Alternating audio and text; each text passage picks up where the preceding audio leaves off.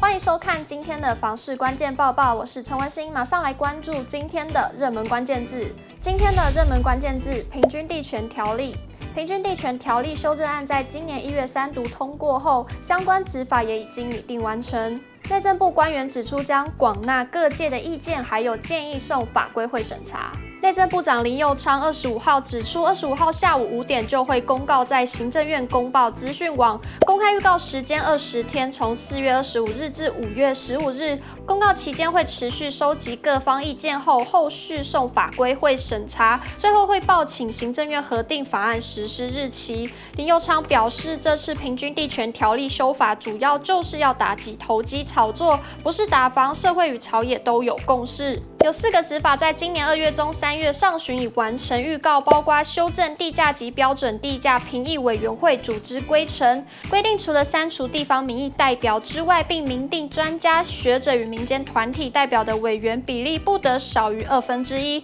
另一性别委员不得少于委员总数三分之一，以及预售屋解约必须申报登录，修正预售屋买卖定型化契约应记载及不得记载事项，修正成屋买卖定型化。契约应记载及不得记载事项，而二十五号到五月十五号预告的法案包括司法人购买住宅采许可制、限制预售屋及新建成屋买卖契约让与或转售、检举炒房及检举奖金制度。李佑昌表示，司法人并没有实质居住需求，统计显示，司法人二零二二年购买住宅户数为两万两千五百零二户。较二零一九年一万两百一十九户大幅增加了一倍以上。此外，二零二二年非不动产及营建业法人持有一年内即出售比率高达了百分之五九点六三。确实有短期进出情形影响国人居住权益，因此有必要加以限制。针对司法人购买住宅的目的用途，林佑昌表示会进一步去周延规范，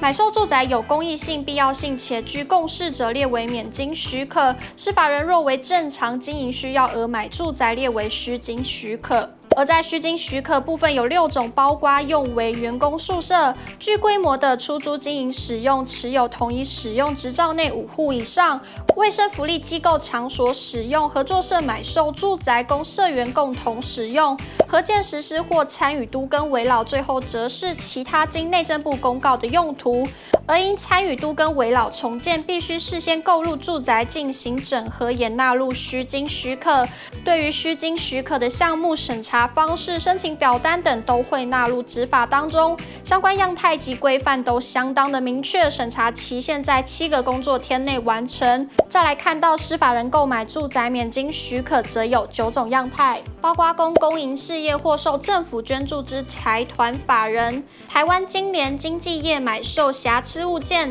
法院拍卖文化资产优先购买权、都市更新及危老重建，最后则是以及合建所需要而买下土地所有权人的住宅，而配合政府积极推动都更危老的初衷，对于都更危老与合建时，产权整合过程中因实物需要的买卖移转行为也纳入免经许可，以减少对业界实物操作的机会成本与不确定性。接着来看到限制预售屋换约转售部分有三种样态，不用经过申请核准，包括配偶、直系血亲或二亲等内旁系血亲间的让与或转售，签约后买受人死亡，其继承人依法继承换约，司法人合并依法承受或解散清算后的剩余财产归属。而另外条款有六种样态，经过审查后可准予转售，包括本人因非自愿性离职于六个月未就业，本人或其其家庭成员罹患重大伤病或特定病症，需六个月以上全日照顾；本人或其家庭成员的房屋因灾害毁损而不堪居住，需另行租屋；本人或其家庭成员发生意外事故致第三人重伤或死亡，买受人死亡，继承人无意保留；最后则是共同买受人间的转售或让与。最后看到检举奖金部分，如今查证属实，将由实收罚锾中提充一定比率金额作为奖金，奖金比率为三十趴，不定上限，每案奖金不超过一千万元。草案也订有防杜腐烂检举机制，包括检举人实名制，并必须提出违规案件的人事实地物完整资料。另外，若伪变肇事证，将移送检调，以杜绝腐烂检举。而针对这次打炒房修法，引发房地产业界反对声浪，甚至认为是违宪。林右昌清楚说明，宪法第一百四十二条规定，国民经济应以民生主义为基本原则，实施平均地权、节制资本，以谋国计民生之君主。第一百四十五条第一项规定，国家对于私人财布及私营事业，认为有妨害国计民生之平衡发展者，应以法律限制之。为了安定市场，我们以公正性、公益性、正当性，且符合比例原则，并以最小手段来实现居住于土地正义，并没有违宪之余。今天的买房卖房，我想问有网友提问：现在房价打几折才算合理呢？有网友回复：实价登录等于行情，合不合理就是买卖双方都同意就是合理。也有网友说无所谓打几折，只有适不适合。无论中介银行实价登录都是仅供参考，只有屋主才知道自己想卖的真实价钱，买方才知道自己真正能出得起的金额。以上就是今天的报报内容。如果你喜欢今天的影片，请不要忘记按赞还有分享，并且订阅支持我们。我们下次见。